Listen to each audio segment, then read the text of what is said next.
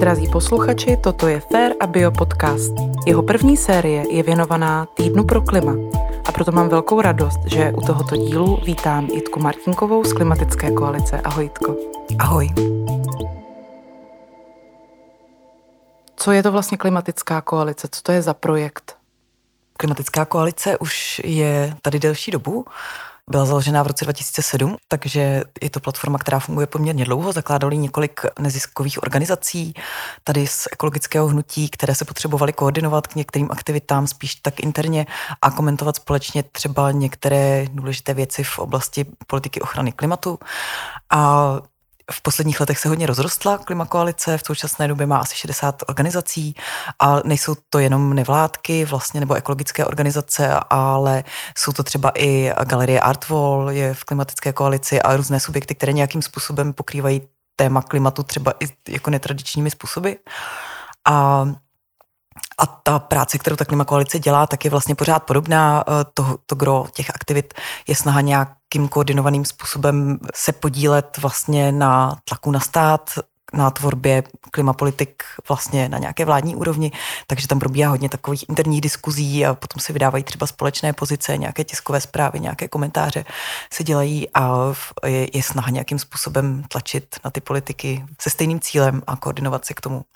To je hlavní gro vlastně té činnosti a kromě toho děláme i některé další aktivity. Jsme tady u příležitosti podcastu Týdnu pro klima, takže děláme třeba Týden pro klima, který probíhal teď a to je akce, kde se snažíme vtahnout vlastně do tématu ochrany klimatu lidi po celé republice.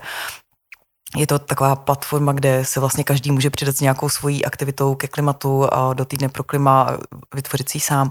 Je to snaha nějak oslovit lidi, veřejnost a zapojit je do toho, aby přemýšleli o tom, co vlastně oni můžou dělat pro klima v místě, kde žijou a aby se sami snažili zamýšlet na tom, jakým způsobem se můžou podílet na těch řešeních, anebo se třeba i potkat v okolí s někým, koho to téma klimatu taky zajímá a potom třeba společně vytvořit i nějakou jako dlouhodobější skupinku, která by se mohla věnovat té práci nějak systematicky. A vydáváme třeba i brožury. Vydali jsme dvě brožury o tom, jak můžou města se zapojovat do ochrany klimatu. Jedna byla taková mířená hodně na ty samozprávy a na zastupitelstva. A ta druhá brožura, tak ta právě jsem si na ní vzpomněla teď v souvislosti s tím, co jsem říkala o tom týdnu pro klima. A tam popisují vlastně dvě členky rodičů za klima Liberec a to, jakým způsobem v Liberci si právě založili takovou místní akční skupinku a snažili se tlačit právě na zastupitelstvo, popisují tam ten příběh, jakým způsobem si hledali cestu vlastně k těm eh, vyjednáváním se zastupiteli a jak je dobré třeba pracovat i z pozice nějakých aktivních občanů vlastně s tou samozprávou, i když člověk není sám přímo v rámci nějaké funkce, kde může něco ovlivňovat třeba na tom zastupitelstvu, tak to je takový typ, kdyby někoho zajímalo, jak na to třeba na místní úrovni a co se osvědčilo někde jinde, tak máme u nás v knihovně na webu naše brožury a spoustu dalších nějakých věcí. Já ze svého okolí často slýchám, že těch upozornění na to, že co se týče klimatu, jsme v nějakém kritickém bodu zlomu. Už lidi slyšeli hrozně moc. Připadají si tím někdy přehlcení a mají pocit, no jo, ale to už říkali před 15 a 10 a 5 lety, že teď je ta chvíle, kdy se musí něco stát a teď je ta kritická chvíle. Ale mně připadá, že se k ní skutečně blížíme. Tak jak to hmm. je s tím kritickým bodem zlomu, co se týče ochrany klimatu? To vlastně hezky popisuje třeba poslední zpráva IPCC, mezivládního panelu OSN pro změnu klimatu, která vycházela teď v posledních několika letech. Jmenuje se to celé šestá hodnotící zpráva, ale je to takový cyklus a vycházel posledních několik let po částech jednotlivých. A ta zpráva, právě ta první část, která vyšla už v roce 2021, tak ukazuje propočet uhlíkového rozpočtu, který máme jako lidstvo k dispozici, pokud chceme udržet tu průměrnou globální teplotu na té hodnotě 1,5 stupně nebo 2 stupně Celsia a což jsou teda ty klimatické cíle, ke kterým bychom měli směřovat, tak ty propočty uhlíkových rozpočtů ukazují, že pokud budeme pokračovat tak, jako pokračujeme teď, tak vlastně celý ten uhlíkový rozpočet pro ten 1,5 stupeň, tak vyčerpáme do deseti let. Bylo to spočítáno už z dat z roku 2019, to znamená někdy na přelomu dekády, vyčerpáme vlastně veškerý uhlíkový rozpočet, a který nám ještě zbývá. A k dosažení toho cíle, o který vlastně usilujeme a o kterém se mluví už docela dlouho. To znamená, že máme skutečně tady těch posledních sedm let, pokud chceme ty emise nějak výrazně omezit a nevyčerpat ten rozpočet tak a nedostat se vlastně do toho bodu překročení toho jedna postupně, tak máme skutečně posledních sedm let na dramatické rychlé snížení emisí napříč sektory. Říká se to číslo vlastně, že by emise měly klesnout o polovinu třeba do roku 2030 a tím, že se dlouho nedělo nic, dlouho se jenom mluvilo a dlouho se vlastně otálelo, vůbec se diskutovalo o tom, jestli klimatická krize je nebo není, tak jsme ztratili vlastně spoustu času a ta akce, kterou potřebujeme udělat, musí být teď mnohem vlastně dramatičtější, rychlejší a radikálnější, nebo musí to všechno proběhnout prostě moc rychle. A to je vlastně ta kritická situace, proč vlastně nemáme ten čas. Proč se mluví o tom jednom a půl stupni? Co to je za, za číslo, ten jeden a půl stupeň? Tak je to vlastně nějaké doporučení vědců, je to nějaká dohoda, ony ty vědecké zprávy popisují i to, jakým způsobem budou vypadat dopady na různé ekosystémy, na oceány, na různé kontinenty, třeba na zdraví lidí. A e, jsou to různé, jsou to vlastně modelace a vychází to i z nějakých pravděpodobností, z nějakých odhadů, protože ta změna klimatu neví se úplně přesně třeba při kterých teplotách dojde k překročení některých těch bodů zvratu. To znamená, je tam vždycky nějaká nejistota, těch bodů zvratu je celá řada a myslím si, že lidi už už, nich určitě slyšeli, tání permafrostu, z kterého se začne potom uvolňovat obří množství metanu do atmosféry, což je zase další skleníkový plyn. Takže jsou tam různé procesy a vědci sami mají nějakou míru nejistoty, kdy vlastně k těm bodům zvratu bude docházet v těch no, rozmezích a ten 1,5 stupně tak je nějaká hranice, která je ještě považovaná za bezpečnou z hlediska toho, že nedojde k spuštění těch bodů zvratu, které budou ještě dál posilovat a zrychlovat vlastně klimatickou krizi, která se nám úplně vymkne z rukou a nebude vlastně možné už na ní vůbec reagovat snižováním emisí. Takže je to částečně i nějaká politická dohoda, ale je založená samozřejmě na té vědě a je to ten princip vlastně předběžné opatrnosti, protože my nevíme, co se stane a kdy přesně se to stane, ale víme, že ten 1,5 stupně ještě by měla být nějaká relativně bezpečná hranice, na které ty dopady nebudou tak dramatické a ještě budeme mít možnost mít tu situaci nějak pod kontrolou. Já jsem slyšela, že ty předpovědi těch vědců, které už sami o sobě vypadaly před lety dost naléhavě, tak se nejenom, že naplňují, hmm. ale ještě se ten proces zrychluje. Hmm. Je to tak? Jo, to vlastně potvrzuje třeba i Radim Tolaš, což je český zástupce v tom panelu IPCC, tak potvrzuje, že vědci vlastně pořád říkají to samé a ty zprávy měly pravdu už před lety a tím, jak to poznání postupuje, tak se ty zprávy potvrzují, to, co ty zprávy říkali. A i on vlastně upozorňuje na to, že naopak spíš ty původní odhady byly podhodnocené. Je vidět, že ty eh, děje, které se dějí, odtávání třeba ledovců a různé nějaké procesy, tak probíhají rychleji, než spíš ty zprávy eh, anticipovaly. To znamená to, že někdy se tady mluví o klimahysterii a o tom, že i vědci jsou nějakým způsobem hysteričtí a že to je všechno alarmismus, tak eh, se ukazuje, že to není alarmismus, že to je pravda, že, ty, že ta věda prostě říká to, co popisuje tu skutečnost takovou, jaká je. A naopak uh, myslím si, že panuje poměrně koncenzus na tom, že to IPCC je spíš taková konzervativní ještě platforma a že ta situace je horší. Taková lehce optimistická vlastně ještě pořád. Oni vlastně pracují s těma scénářema, to znamená, oni neříkají úplně, co bude, protože neví, kolik emisí vypustíme, jakým způsobem se budeme chovat, takže je to takové jako v těch modelech a scénářích, ale ty scénáře jsou spíš konzervativní teda a je to spíš horší, no. Je to, je, to, je to nějaký komplexní systém, to klima, je to ovlivněno mnoha elementy a někdy si taky lidi představují, že globální změna klimatu rovná se globální oteplení, rovná se oteplení tady v České republice. Mm. Ale ten scénář není úplně jednoznačný. Ono taky se může stát, že to bude všechno jinak a že mm. zatímco se celkově ta teplota na planetě průměrně zvedne, tak ale tady v České republice, protože jsme uvnitř toho kontinentu hmm. a třeba oslabí se, to je jeden z těch scénářů, hmm. že, že se může oslabit golfský proud, hmm. který ohřívá vlastně náš hmm. kontinent, takže to může dopadnout úplně jinak. A pak to možná v lidech probouzí jako, jako nejistotu, tak ono se Jedni mm. říkají, že se má ochlazovat, jedni říkají, že se má oteplovat, tak jak to teda je? Jo, jak říkáš, no, je to vlastně docela těžký téma i na komunikaci. Je vidět, že prostě je to komplexní téma, o které se člověk musí nějakým způsobem zajímat, aby dohlédl všechny tady ty niance a samozřejmě pořád tady podle mě je i v tom veřejném prostoru takový ten duch Václava Klauze a toho popíračství a nejenom, že je těžké to téma odkomunikovat nějak srozumitelně a jednoduše, ale myslím si, že pořád se tady ještě přetlačujeme prostě s nějakou uh, popíračskou a klimaskeptickou lobby, a, kterou hezky popisuje knížka Cranky Uncle and Climate Change, myslím se to jmenuje. A popisuje to právě to, jakým způsobem se to klima popírečství vyvinulo z tabákový lobby, že tam vlastně byli zapojení podobní lidi, nějaký vědci, který prostě byli jenom vědci a popisuje to vlastně ty argumentační fauly a to, jakým způsobem tam byl vyvíjený ten tlak z toho fosilního průmyslu a převzal vlastně ty taktiky tabákový lobby, který se prostě snažili hájit nějaký obchodní zájmy a myslím si, že to je něco, s čím se tady pořád přetlačujeme v tom veřejném prostoru i v Česku. Myslím si, že i Václav Klaus prostě je jako součást celého tady toho proudu a je to těžké i tady z toho důvodu, no, ta komunikace o klimatu. Minulý rok na jaře, když Rusko zautočilo na Ukrajinu, tak vyvstala obrovská obava i mezi lidmi z klimatického hnutí, že najednou pod tíhou těch eh, válečných událostí se bude muset to klima a tohoto téma prostě na chvíli stát něčím vedlejším, že budeme muset nějaký čas řešit hlavně válku na Ukrajině. Mluvilo se také o tom, že všechny ty agendy, jako je třeba zelená dohoda pro Evropu nebo další přípravy na různé konference, že to bude muset počkat, až nějak dopadne válka. Jak to teď probíhá rok a hmm. něco hmm. po té, co Rusko napadlo Ukrajinu? To je taky docela zajímavý téma. Ta válka se propsala hodně do některých věcí v oblasti ochrany klimatu. Propsala se hodně třeba na poslední klimatický summit v Egyptě. Tam to bylo vidět hodně, že ta, ta diskuze se i v rámci té nejvyšší politiky vlastně stáčí úplně jiným směrem. A jinak v tom klimahnutí samozřejmě ta obava byla, ale my už asi budeme žít pořád prostě v nějaké době souběžných krizí a myslím si, že to bylo vidět i v tom covidu, že jsme zase řešili něco jiného, ale že to klima vlastně je pořád zatlačovan někam do pozadí dalšíma problémama a krizema, které musíme čelit.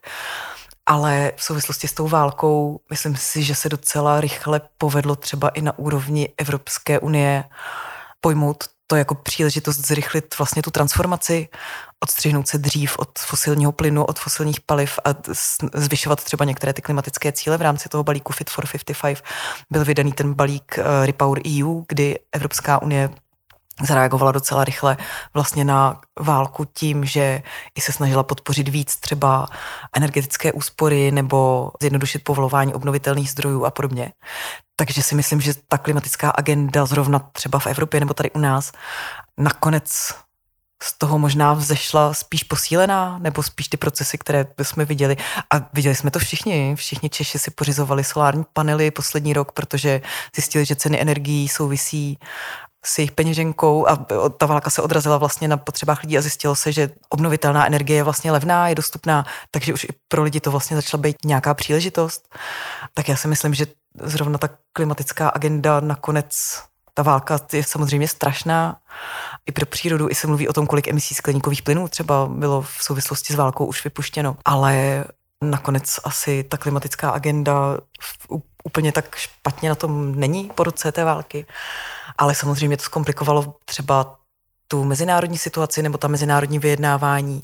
A já jsem mluvila vlastně o tom samitu, tak tam bylo hodně vidět, že všechny ty země najednou měly potřebu eh, řešit celou tu proměnu té energetické situace, dodavatelské řetězce. Všichni státníci tam uzavírali dohody s plynem, to psal Guardian, kolik tam bylo uzavřeno dohod prostě o fosilních palivech, o dodávkách fosilních paliv. A bylo vidět, že tam ta energetická krize vlastně zasáhla jako hodně do těch vyjednávání a že ty státy najednou měly úplně jiné potřeby. A i když ta Evropa se trošku tváří jako ten klimatický lídr, tak tam pro mě byl uh, zajímavý moment, kdy tam aktivisti z Afriky upozorňovali na to, že eh, politici z Evropy jezdí na nájezdy do Afriky, na námluvy vlastně a hledají tam ty nové kontrakty a aby se postavila třeba nějaká nová fosilní infrastruktura, ale zároveň ta věda nám říká, že my už nemůžeme prostě stavět novou fosilní infrastrukturu.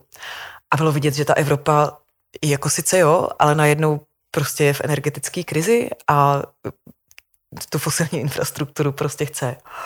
A někdo z té Afriky to tam komentoval tak, že říkal, No a vy říkáte energetická krize, ale v Africe 600 milionů lidí nemá prostě přístup k, jako k elektřině vůbec. Prostě to je energetická krize a vám tady se jako trošku pohne systém a najednou prostě to používáte jako argument k upouštění vlastně od těch, těch věcí, které bychom potřebovali dělat.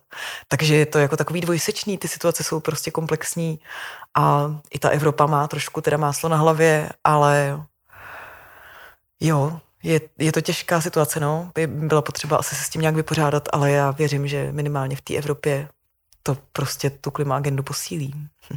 Pojďme se teď podívat na ty konference vlastně obecně. Je to zase něco, co se vždycky dostane do médií jenom v tu dobu, kdy se to děje.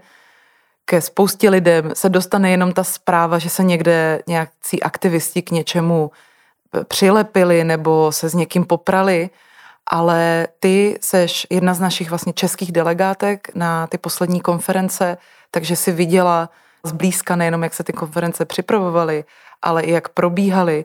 Tak pojďme si o nich něco říct. K čemu vlastně jsou tyhle hmm. ty uh, mezinárodní klimatické konference? V klimahnutí hodně zaznívá hlas, že nejsou k něčemu.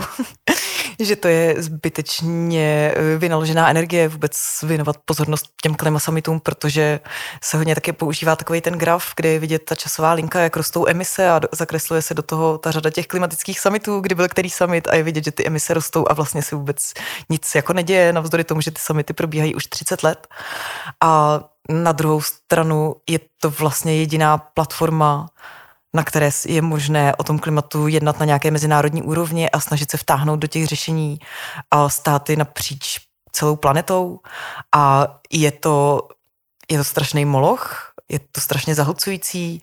Když tam přijedeš, tak je to obří výstaviště a jenom než ho projdeš, tak prostě to trvá půl hodiny nebo hodinu.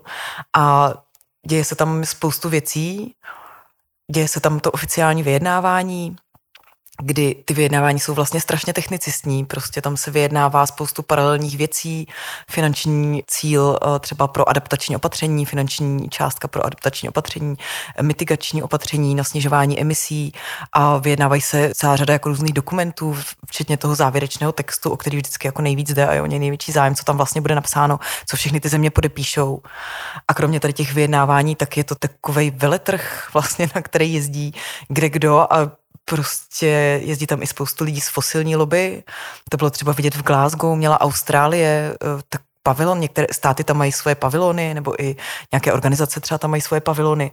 A Austrálie měla pavilon a tom se tam prostě pořád říkalo, že tam to je prostě pavilon fosilní lobby, že tam byli samý fosilní prostě lobbysti jako a nějaký uhlomagnáti a takže se tam pohybují jako fakt různí lidi a jezdí tam samozřejmě i aktivisti, kteří se snaží tam nějak promlouvat do těch vyjednávání, ovlivňovat je, komentovat je, sledovat, co se tam vlastně děje, co, k čemu se tam schyluje v rámci těch vyjednávání. A je to jako obří mumraj a je, někdy je to teda i hodně bizarní, což bylo vlastně v tom Egyptě, kde byl ten summit naposledy, tak tam bylo strašně bizarní jenom se dívat na to, že tam byl sponzor vlastně toho summitu Coca-Cola a všude tam byly lednice s Coca-Colou a všichni ty delegáti tam prostě nosili flašky Coca-Coly a pili tam tu Coca-Colu prostě v tom prostranství všichni a byl to úplně strašně surrealistický jako zvláštní obrázek. A je to samozřejmě platforma, která má prostě spoustu problémů, ale je to asi zatím to jediné, co na té mezinárodní úrovni máme i když to ty výsledky nepřináší vůbec nějak jako rychle, ale aspoň se tam děje nějaký drobný posun, z kterého je možný potom odvozovat něco dál. Ty jednotlivé konference měly nějaký výsledky. Ty říkáš, že hmm. na té ose těch výsledků pro klima nic moc, ale o těch dohodách se hodně dlouho mluvilo a některé ty dohody byly ambicioznější a některé byly takový vágnější. Tak který byly úspěšnější, ty vágnější nebo ty agresivnější? Tam je hrozně zajímavý vlastně to srovnání Kyotského protokolu a pařížské dohody, který podle mě docela dobře ilustruje právě to dilema těch mezinárodních vyjednávání a to, co můžou nebo nemůžou dosáhnout. Protože tím, že je třeba, aby se pod to podepsali všechny země světa, všechny země mají jinou pozici, prostě mají jiný zájmy a jiný prostředky a jinou historii a je tam třeba docela zajímavý sledovat i to téma klimatické spravedlnosti, jak se tam odráží prostě ta koloniální minulost a ty, některé ty země, které jsou vysátý vlastně od těch vyspělých států, takže samozřejmě potřebují pomoc a je, teď tam jako musí vyjednávat vlastně nějaká ta mezinárodní spolupráce, pomoc tak, aby to bylo nějak, aby v tom byla i nějaká spravedlivá vlastně rovnováha.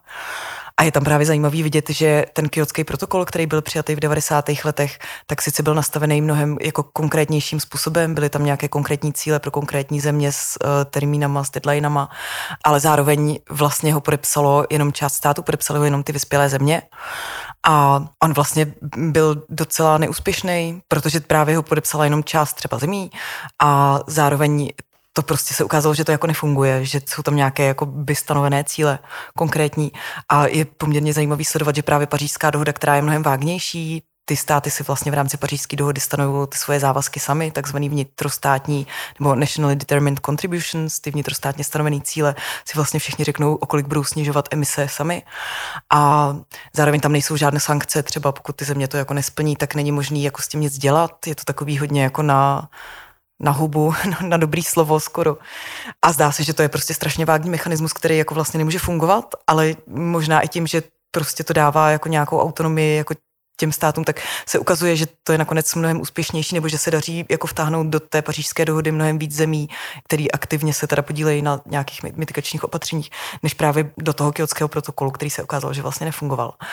No a mně to přijde, že to vlastně ilustruje tu složitost těch jednání, protože když jako potřebuješ, aby něco podepsalo 200 zemí, tak je strašně těžký prostě najít něco, co podepíšou všichni, včetně Saudské Arábie, včetně prostě Číny, Ruska a dalších. Takže je to prostě kompromis, je to politika, ale je to vlastně jediná cesta, která tam teď je na té mezinárodní úrovni. Já jsem hodně dlouho vnímala, že tu nálepku toho nespolupracujícího státu nebo části kontinentu měly dlouho Spojené státy americké, hmm. jako ten, kdo to bojkotoval hmm. ty práce na tom, aby se tady zastavilo oteplování klimatu. Hmm. Je to tak pořád? Jo, to právě už tak úplně není. Samozřejmě jsou tam různé problémy a nešvary, který má i ta současná administrativa, ale uh, viděli to všichni vlastně za tím, co Trump odstoupil od pařížské dohody, tak Joe Biden pod tlakem asi progresivní části demokratické strany se k pařížské dohodě vrátil a Spojené státy vlastně teď v létě přijali tu velkou legislativu Inflation Reduction Act, která znamená obří investice vlastně do obnovitelných zdrojů a do čistých technologií. A je to bezprecedentní investice. Není to úplně tak, že by Spojené státy směřovaly k naplnění cíle pařížské dohody. Ta agenda vlastně by měla být ještě intenzivnější, ty investice nebo nějakým způsobem ten postup by měl být rychlejší. Ale je to poměrně velký krok a Spojené státy si myslím, že se teda i rádi prezentují teď jako klimaticky progresivní země, ale samozřejmě je tam spoustu problémů. Já nevím, kdo sledoval ty vyjednávání o tom, o tom balíčku, tak bylo vidět, že to tam hrozně dlouho eh, bojkotoval ten senátor Manchin, Joe Manchin, který má nějaký vazby taky právě na fosilní průmysl, takže se tam dojednala řada takových výjimek, že se to sice schválí, ale pak se tamhle povolí ropovody a tamhle se povolí zase nějaká jiná infrastruktura. A rozhodně jako to není dost, to, co dělají Spojené státy, ale ta situace se tam změnila hodně.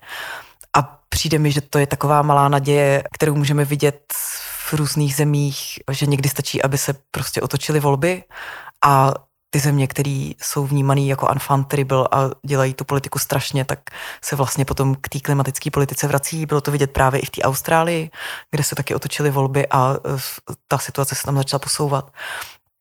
A bylo to vidět vlastně i v Brazílii, kde vlastně Bolsonaro porazil Lula, prezident, eh, bývalý prezident, který eh, zase vrátil i Brazílii, která poměrně dlouho byla kritizovaná za to, že pod vládu popíračského prezidenta v podstatě tu klimatickou agendu totálně bojkotovala a ochranu pralesa a podobně, tak se tam vrátil právě Lula, který už za jeho dřívějšího období bylo vidět, jak jako se rapidně omezila právě deforestace v Amazonii a vrací tam zase tu politiku ochrany klimatu na agendu jako jedno z těch velkých témat.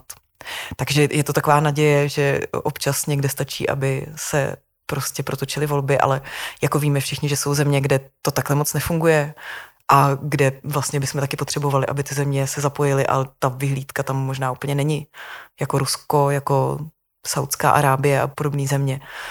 Takže tam potřebujeme asi zase ten tlak toho mezinárodního společenství, aspoň to je zase ta jediná věc, kterou tam možná máme. No.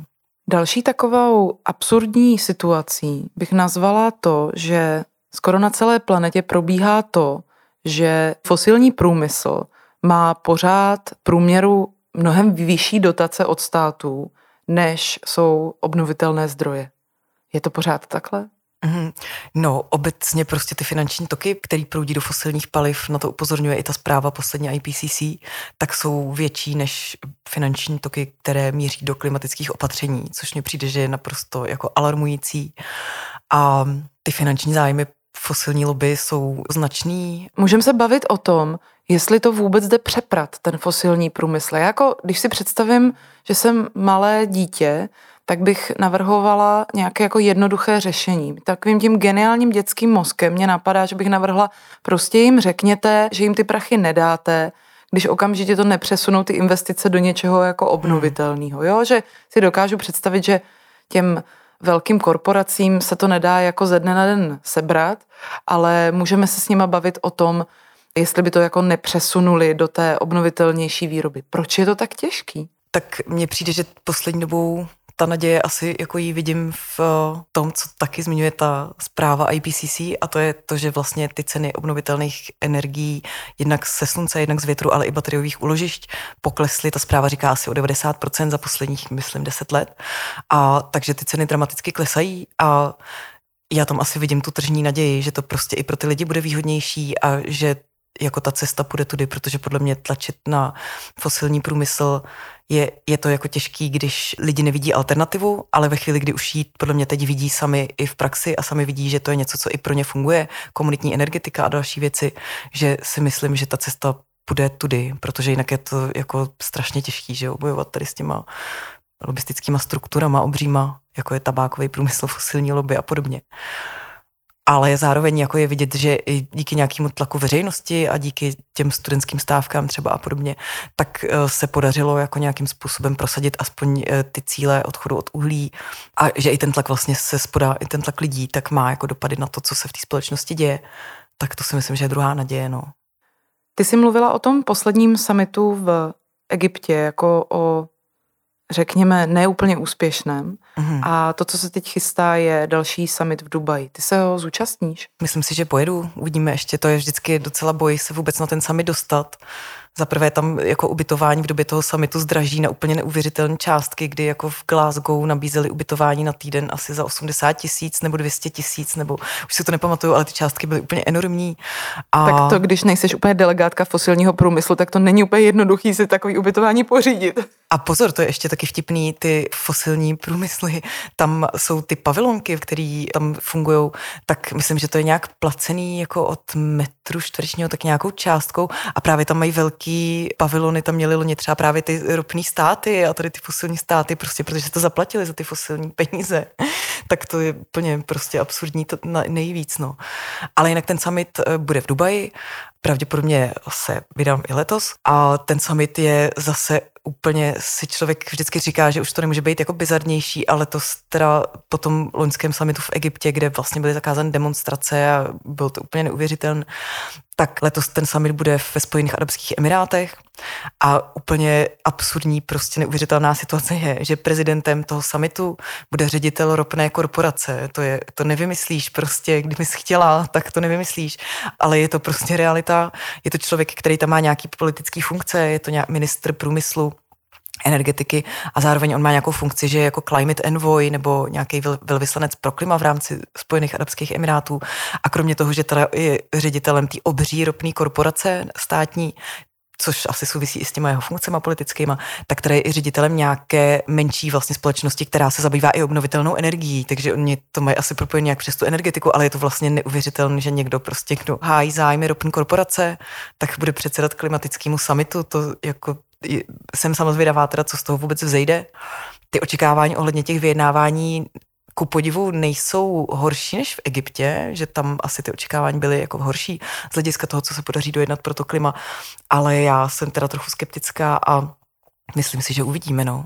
Kdyby si teďka vypnula skeptickou část své duše a zkusila se napojit na tu nejvíc pozitivní, ale zároveň pořád realistickou, co by ideálně ten summit měl přinést? Tam se dlouhodobě opakuje snaha, aby ta závěrečná deklarace, vlastně ta dohoda, kterou ty státy každý rok podepíšou, tak aby obsahovala formulku, že se ty státy zavazují k odchodu od fosilních paliv. Tam loni byl o to taky velký boj, co tam vlastně bude nakonec napsáno. A už i v Glasgow vlastně o to byl boj. A i v Glasgow, i loni tam bylo vlastně napsáno místo odchod od fosilních paliv, útlum uhlí. A ještě to bylo tak rozmělněný těma slovíčkama unabated coal, jakože eh, uhlí, který není nějakým způsobem, tam třeba nejsou nasazeny technologie CSS pro zachytávání uhlíku, nebo něco takového. Je to taková formulace, která tam zase vytváří nějakou škvíru, nějaký dveře, jak tam to uhlí jako přece jenom nechat.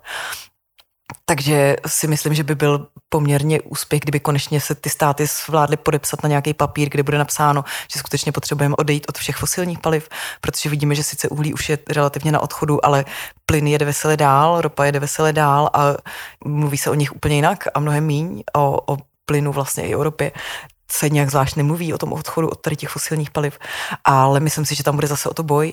A ty Emiráty, tak oni vlastně těží spoustu ropy samozřejmě, spoustu plynu a oni mají takovou eh, podle mě strategii, že se snaží eh, mluvit nebo ten jazyk stočit jako tak, že nepotřebujeme odcházet od fosilních paliv, ale že potřebujeme snižovat emise, že vlastně nechtí eh, pojmenovat ta fosilní paliva a chtějí tam hledat nějaké obezličky jako hypotetických technologií neexistujících a podobně a chtějí cílit na ty emise, což takže já očekávám, že se tam bude zase snaha nějak oslabovat to vlastně tímhletím stylem, ale zároveň tam vždycky bývá poměrně velký tlak toho mezinárodního společenství, aby se to někam jako trošku posunulo, tak uvidíme, no, jestli se povede přetlačit ropnou korporaci.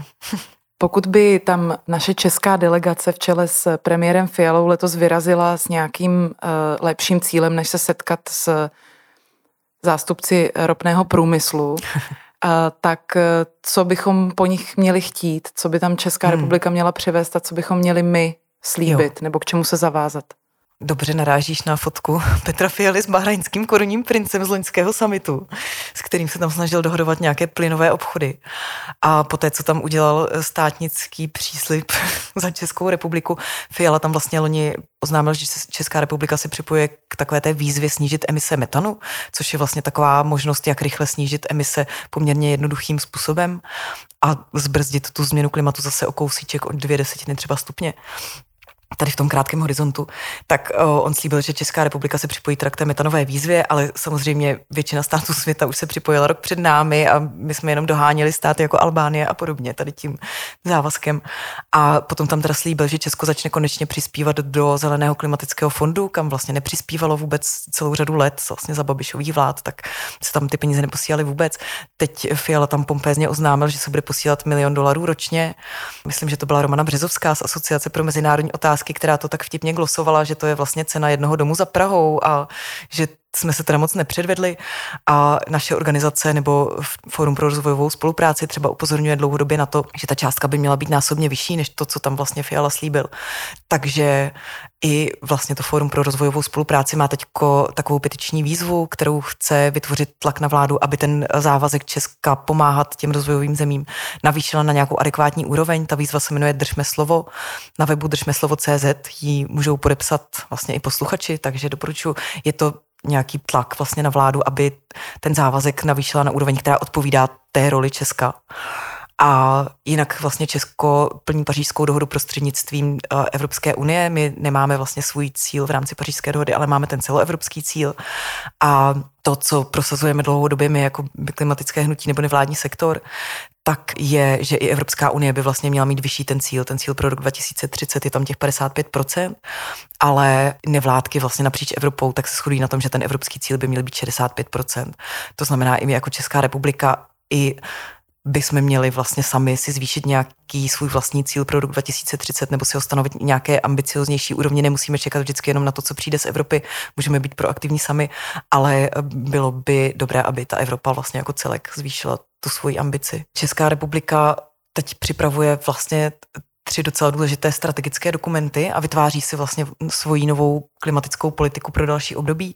Je to takzvaný Národní klimaticko-energetický plán a potom energetická koncepce a potom politika ochrany klimatu je ten třetí dokument. Oni jsou hodně provázané, protože ta energetika s tím klimatem samozřejmě jde hodně ruku v ruce. Budou vycházet i ze sebe navzájem ty dokumenty a Česko by rozhodně mělo přistoupit teď samo u sebe doma na svém domácím písečku hodně ambiciozně právě tady k revizi těch dokumentů, které teď připravuje a z kterých budou potom plynout nějaké naše cíle my bychom chtěli, aby právě se tam odrazil ten vyšší cíl eh, pro ten rok 2030. Zároveň bychom chtěli, aby Česko přijalo závazek klimatické neutrality pro rok 2050, protože ani to pořád nemáme. Máme ho vlastně jenom na úrovni Evropy jako celku, ale Česko vlastně nedokázalo ani samo za sebe říct tenhle ten závazek. Abychom skončili trochu naděje plně, protože co nám jiného zbývá, než uh, uvažovat takže to zvládneme. Tak bych měla pro tebe otázku, na to, co vlastně v lidech v klimatickém hnutí v tuhle chvíli probouzí nějakou naději. Já myslím, že naděje trošku spočívá v tom, že vidíme, že některé ty věci už se daly trochu do pohybu, že některá ta opatření se dějí, i když bychom potřebovali, aby se děli rychleji a aby, aby ten proces nějakým způsobem akceleroval. A naděje trošku se dá spatřovat i v tom, o čem už jsme se tady trochu bavili, že vlastně i v některých těch zemích, kde ta klimatická opatření jsou vyloženě třeba i bojkotovaná, tak eh, se může situace poměrně rychle změnit a na úrovni poměrně velkých států, jako třeba Brazílie, může se ta agenda hodně rychle otočit. To bylo hrozně vidět právě na tom summitu v tom Egyptě, kdy tam uprostřed toho marazmu, kdy tam chodili eh, lidi ze sankčních seznamů, prostě ruských a lidi z Gazpromu a prostě fosilní lobbysti a další podivné existence a nebylo možné tam demonstrovat a bylo to fakt teda hodně jako zvláštní nepříjemné prostředí. Tak tam jeden den právě asi třikrát vystupoval prezident Brazílie Lula a bylo vidět, jak to bylo krátce po těch volbách. Myslím si, že ještě nebyl ani v úřadu, ale už přijel právě na summit. A byl tam takový moment, kdy se někde na Twitteru objevila informace o tom, že bude za hodinu mluvit v nějakém pavilonu s fotkou, kde už prostě byla obří fronta před tím pavilonem. Tak jsem se tam šla podívat a stoupla jsem si taky do té fronty a pak někdo začal směrovat tu frontu někam jako jinam, vlastně do nějakého jiného sálu, že to vypadalo, že ho přesunuli vlastně ten, ten panel někam jinam. Tak se ty lidi dali do pohybu, ale takovým až jako nadšeným způsobem. Ten dav běžel. Jako když vystupují někde Rolling Stones a ty to prostě jo, potřebuješ stihnout do ty faninky skoro. Do první řady. A ten dav prostě naběhl do nějaký místnosti, kde ještě probíhal nějaký jiný úplně panel o oceánech a běžel tam ten dav takhle úplně přes celou tu místnost ve prostřed a ten panel o těch oceánech tam všichni jenom seděli a koukali a vůbec nechápali, proč najednou tam běží tolik lidí prostě na jejich diskuzi. Pak to teda jim nějak došlo, že to bude ten Lula, že tam on se tam nakonec jenom promítal vlastně na televizi, ale bylo úplně cítit, jak tam ve všech jako je hrozně to chvění a prostě tak, taková strašná radost z toho, že po těch letech s Bolsonárem v Brazílii najednou prostě přijde někdo, kdo to tam vezme do ruky jako s úplně občným přístupem a řekne Brazílie zpátky. Tam všichni měli husí kůži prostě hodinu a byli úplně dojatý a jenom prostě vyseli všichni na těch obrazovkách a tak tam dokonce vypadlo tlumočení a on mluvil jenom prostě portugalsky a nebylo tomu vlastně ani rozumět, ale jako pamatuju si tu obrovskou euforii, která byla vidět hrozně v těch lidech všude okolo, že když se to prostě povede někde takhle posunout na té politické úrovni v rámci takovýchhle států, tak to potom může být docela velká výhra a velká naděje. A mimochodem Brazílie uh, usiluje o to, aby hostila ten summit, který by měl být za dva roky. Takže si myslím, že naděje i pro ty klimatické vyjednávání spočívá v tom, že možná budeme mít amazonský kop, amazonský summit pod brazilskou taktovkou. Tak to si myslím, že by snad mohlo být dobrý. Tak doufejme, že za dva roky ještě bude čas, mm-hmm. ještě nebudeme v mnoha oblastech za bodem zlomu. Jitko, já ti moc děkuji za rozhovor a doufám, že se za nějaký čas tady u mikrofonu potkáme a budeme si moc vzájemně povídat nejenom o těch hrozbách a krizích, ale i o tom, co se povedlo. Díky moc. Já moc děkuji za pozvání. Toto byl Fair a Bio podcast s Jitkou Martinkovou z Klimatické koalice.